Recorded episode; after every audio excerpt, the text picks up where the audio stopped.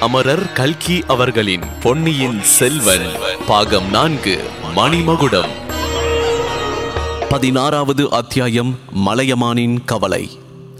மாளிகைக்கும் மதில் சுவருக்கும் இடையிலிருந்த நிலாமுற்ற பகுதியில் கந்தமாறன் வழிகாட்டிக் கொண்டு செல்ல கரிகாலன் சுற்றுமுற்றும் பார்த்து கொண்டு நடந்தான். மற்ற நால்வரும் பின்தொடர்ந்து சென்றார்கள். குறவை குத்துக்காக மேடையும் கொட்டகையும் போட்டிருந்த இடத்தை அடைந்ததும் கரிகாலன் நின்றான். ஓஹோ! இது என்ன? இங்கே என்ன நடக்கப் போகின்றது? என்று கேட்டான். இப்பொழுது சம்புவரையர் கோமகனே தங்களுக்கு விருப்பமாயிருந்தால் இங்கே குறவை கூத்து வைக்கலாம் என்று உத்வேசம் என்றார். ஆஹா ரொம்ப நல்லது.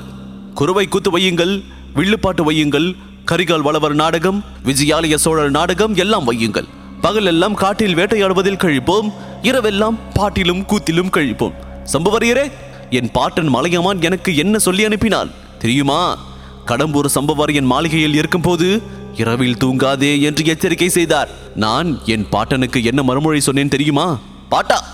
நான் பகலில் தூங்குவதில்லை இரவிலும் தூங்குவதில்லை. நான் தூங்கி மூன்று வருடம் ஆகின்றது. ஆகையால் நான் தூங்கும் போது விரோதிகள் எனக்கு ஏதேனும் தீங்கு செய்து விடுவார்கள் என்று பயப்பட வேண்டாம். நான் விழித்துக் கொண்டிருக்கும் போதே யாராவது தீங்கு செய்தால்தான் செய்யலாம். அவ்வளவு துணிச்சலுள்ள ஆண்மகன் யார் இருக்கின்றான் என்று மலையமானுக்கு தைரியம் சொல்லிவிட்டு வந்தேன் என்று கூறிவிட்டு கரிகாலன் கடகடவென்று சிரித்தான். சம்புவரையர் கோபத்தினால் நடுங்கிய குரலில் ஐயா தாங்கள் தூங்கினாலும் சரி விழித்துக் கொண்டிருந்தாலும் சரி தங்களுக்கு எவனும் இந்த மாளிகையில் இருக்கும் போது தீங்கு செய்ய துணிய மாட்டான் என்றார்.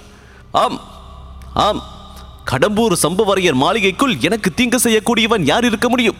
அல்லது வெளியிலிருந்து இவ்வளவு பெரிய மதில் சுவர்களை தாண்டி யார் வர முடியும்? யமன் கூட வர முடியாது. கடம்பூர் சம்பவரையர் என்றால் யமன் கூட பயப்படுவானே. அந்த திருக்கோவலூர் கிழவனாரின் வீண் கவலை பற்றி உங்களுக்கு சொன்னேன். வயதாகிவிட்டதல்லவா? சில பேருக்கு வயதானால் மனோதைரியம் குறைந்து விடுகின்றது. அடுத்தாற்போல் என் பழுவூர் பாட்டனை பாருங்கள். எவ்வளவு மிடுக்காக நடந்து வருகின்றார்? அறுபது பிராயத்தை கடந்தவர் என்று யாராவது சொல்ல முடியுமா? என்று கூறி சிறுநகை செய்தான் கரிகாலன். பழுவேட்டரையர் இதற்கு மறுமொழி ஏதேனும் சொல்ல வேண்டும் என்று எண்ணி தமது தொண்டையை கணைத்துக் கொண்டார். அது சிங்க கர்ஜனையை போல் முழங்கிற்று. பெரிய பழுவேட்டரையர் தொண்டையை கணைத்தால் பாருங்கும் நடுங்கும் என்று சொல்லுவது எவ்வளவு சரியா இருக்கிறது கந்தமாரா வந்தியத்தேவா பார்த்திபேந்திரா நீங்கள் எல்லாம் பழுவூர் பாட்டன் வயதில் இவ்வளவு திடமாக இருப்பீர்களா என்று யோசித்து பாருங்கள். ஒருவேளை அவரைப் போல் தொண்டையை கணிப்பீர்கள். ஆனால் அவர் வயதில் அந்த புறத்துக்கு புதிய பெண்ணை கொண்டு வர மாட்டீர்கள்.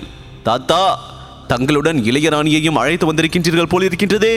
முன் வாசல் மாடத்தில் பார்த்தேன். இளையராணி எப்படி பிரயாணம் செய்து வந்தார்கள்? மூடு பல்லக்கிலா ரதத்திலா அல்லது வண்டியிலா? என்றான் கரிகாலன். பழுவேட்டரையர் அப்போது குறுக்கிட்டு யானை மீது அம்பாரியில் வைத்து நாடு நகரமெல்லாம் அறிய அழைத்து வந்தேன் என்று பெருமிதத்தோடு கூறினார். அப்படித்தான் செய்ய வேண்டும் தாத்தா. இனிமேல் எப்போதும் அப்படியே செய்யுங்கள். மூடு பள்ளக்கில் மட்டும் அழைத்து வர வேண்டாம். அதனால் பல விரசமான வதந்திகள் ஏற்படுகின்றன. ஒரு வேடிக்கையை கேளுங்கள்.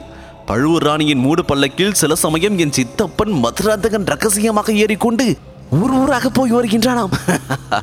இப்படி ஒரு வதந்தி நாடெங்கும் பரவி வருகின்றது என்று கூறி கரிகாலன் இடி இடி என்று சிரித்தான். ஆனால் அங்கிருந்த மற்றவர்கள் யாரும் சிரிக்கவில்லை. ஒவ்வொருவர் மனத்திலும் ஒவ்வொரு விதி கலக்கம் ஏற்பட்டது. வந்தியத்தேவன் தன் மனத்திற்குள் ஐயோ எப்பேற்பட்ட தவறு செய்துவிட்டோம். இந்த வெறி பிடித்த மனிதரிடம் எல்லாவற்றையும் சொல்லிவிட்டோமே. ஒன்றையும் மிச்சம் வைத்துக் கொள்ளாமல் பகிரங்கப்படுத்தி விடுவார் போலிருக்கின்றது என்று எண்ணி கலங்கினான். பெரிய பழுவேட்டரையரின் உள்ளம் எரிமலையின் உட்பிரதேசத்தைப் போல தீயும் புகையுமாக குழம்பி கொதித்து கனன்றது தீயும் புகையும் எரிமலை வாயின் வழியாக வருவதற்கு முன்னால் உண்டாகும் பயங்கர உருமலை போல் அவர் மீண்டும் தொண்டையை கணைத்துக் கொண்டார். அவர் பேசுவதற்கு முன்பு பார்த்திபேந்திரன் ஓரடி முன்னால் பெயர்ந்து வந்து கோமகனே பழுவூர் இளையராணியை நான் வெகு சிறிய காலம்தான் பார்த்து பழக நேர்ந்தது. அதற்குள்ளேயே அவர் எத்தகைய பத்னி தெய்வம் என்பதை அறிந்து கொண்டேன். பழுவூர் ராணியை பற்றி யாரேனும் அவதூறு கூற முற்பட்டால் அவனை அந்த கணமே என் வாளுக்கு இரையாக்குவேன். இது சத்தியம் என்று சொன்னான். கந்தமாறன் பின்னால் ஓர் அடி வந்து நின்று என் கையில் கத்தி எடுக்க வேண்டிய அவசியமே இல்லை. பழுவூர் இளையராணியை பற்றி அவதூறு கூறுகின்றவனை என் கையினாலேயே கழுத்தை நிறுத்து கொன்று விடுவேன் இது சத்தியம் என்றான். இதை கேட்ட வந்தியத்தேவனும் ஓரடி முன்னால் வந்து நானும் அப்படித்தான். பழுவூர் ராணியை பற்றி யாரேனும் தவறாக பேசினால் என் கண் பார்வையினாலேயே அவனை சுற்றி எரித்து விடுவேன் என்றான். கொஞ்சம் பொறுங்கள் நண்பர்களே. என்னிடமே சண்டைக்கு வந்து விடுவீர்கள் இருக்கின்றதே. பார்த்தீர்களா தாத்தா? தமிழ் பெண் குலத்தின் கௌரவத்தை காப்பாற்றுவதில் இவர்கள் எவ்வளவு துடிப்போடு இருக்கின்றார்கள்? ஆனால் பழுவூர் இளையராணியை பற்றி யாரும் அவதூறு சொல்லவில்லை. சொன்னால் நானும் கேட்டுக்கொண்டு சும்மா இருக்க மாட்டேன். இந்த வீராதி வீரர்கள் வரும் வரையில் அப்படி அவதூறு சொன்னவனை நான் உயிரோடு வைத்திருக்க மாட்டேன். பழுவூர் இளையராணியின் மூடு பல்லக்கை பற்றி தான் குறை சொல்கின்றார்கள். அந்த கோழை மதுராந்தகன் பழுவூர் ராணியின் மூடு பல்லக்கில் ஊர் ஊராக ரகசியமாக பிரயாணம் செய்கின்றானாம். எப்போது ஆண்மகன் ஒருவன் மூடு பல்லக்கில் இரண்டு பக்கத்திலும் திரைவிட்டுக் கொண்டு பிரயாணம் செய்கின்றானோ அப்போது இளையராணியும் அப்படி பிரயாணம் செய்தால் சில அனர்த்தங்கள் விளையக்கூடும் அல்லவா? என்றான். இப்பொழுது பார்த்திபேந்திர பல்லவன் கோமகனே பராந்தக சக்கரவர்த்தியின் பேரனும் கண்டராதித்தருடைய திருமகனுமான மதுராந்தக தேவர் எதற்காக மூடு பல்லக்கில் பிரயாணம் செய்ய வேண்டுமாம் எனக்கு ஒன்றும் விளங்கவில்லையே என்றார் இப்போது கரிகாலன் "ஹ, அதன் காரணமும் ஒரு வேடிக்கையான காரணம்தான். மதுராந்தகன் மூடு பள்ளக்கில் ஏறிக்கொண்டு ஊர் ஊராக போய் தன் கட்சிக்கு பலம் திரட்டி கொண்டு வருகின்றானாம் என்றார் எதற்காக பலம் திரட்டுகிறது? என்று கேட்டான் பார்த்திபேந்திரன். எதற்காகவா? என் தகப்பனாருக்கு பிறகு சோழ ராஜ்ய சிம்மாசனத்தில் அவன் ஏறுவதற்காகத்தான். எப்படி இருக்கின்றது கதை? சில மாதங்களுக்கு முன்பு ஒரு நாள் இந்த கடம்பூர் மாளிகைக்கு கூட அவன் அப்படி மூடு பள்ளக்கில் ரகசியமாக வந்தானாம். நள்ளிரவில் சதியோலசனை கூட்டம் ஒன்று இங்கே நடந்ததாம். பார்த்திபேந்திரா திருக்கோவலூர் கிழவனார். நீயும் என்னோடு இருந்தபோதுதானே இதை சொன்னார். மதுராந்தகனுக்கு சிம்மாசனம் ஏறுவதற்கு உள்ள ஆர்வத்தினால் அவசரப்பட்டு என் தந்தையை கொஞ்சம் சீக்கிரமாகவே சொர்க்கத்திற்கு அனுப்பினாலும் அனுப்பிவிடுவான் என்று சொன்னாரே.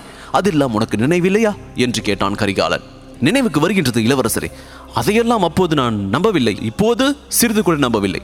தஞ்சாவூருக்கு போய் தங்கள் தந்தையை நேரில் தரிசித்துவிட்டு வந்த பிறகு என்றான். நீ மட்டும் என்ன? நானும் கூடத்தான் நம்பவில்லை. நம்பியிருந்தால் இந்த கடம்பூர் மாளிகைக்கு விருந்தாளியாக வந்திருப்பேனா? என்று கூறி கரிகாலன் மீண்டும் எதையோ நினைத்துக் கொண்டவன் போல் சிரித்தான்.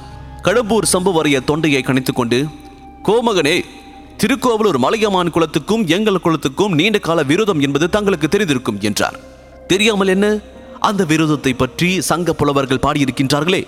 கொல்லிமலை வல்வில் ஓரியை மலையமான் திருமுடிக்காரி சண்டையில் கொன்றான்.